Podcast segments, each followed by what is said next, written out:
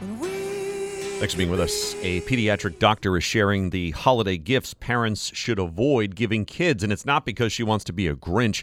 Dr. Megan Martin, pediatric emergency medic, uh, medicine physician at Johns Hopkins All Children's Hospital in St. Petersburg, Florida, shared her expert advice in an Instagram video and spoke to ABC News. Her top gifts to skip number one any toy with button batteries since they can be swallowed. Button batteries are typically between the size of a penny and a nickel, used in a wide variety of household items and products, including hearing aids, key fobs, and children's toys.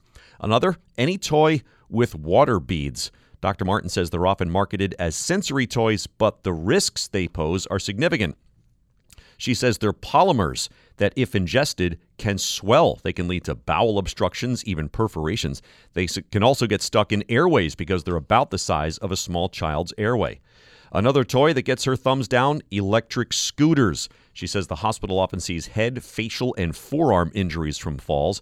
Also on her no list, hoverboards and trampolines.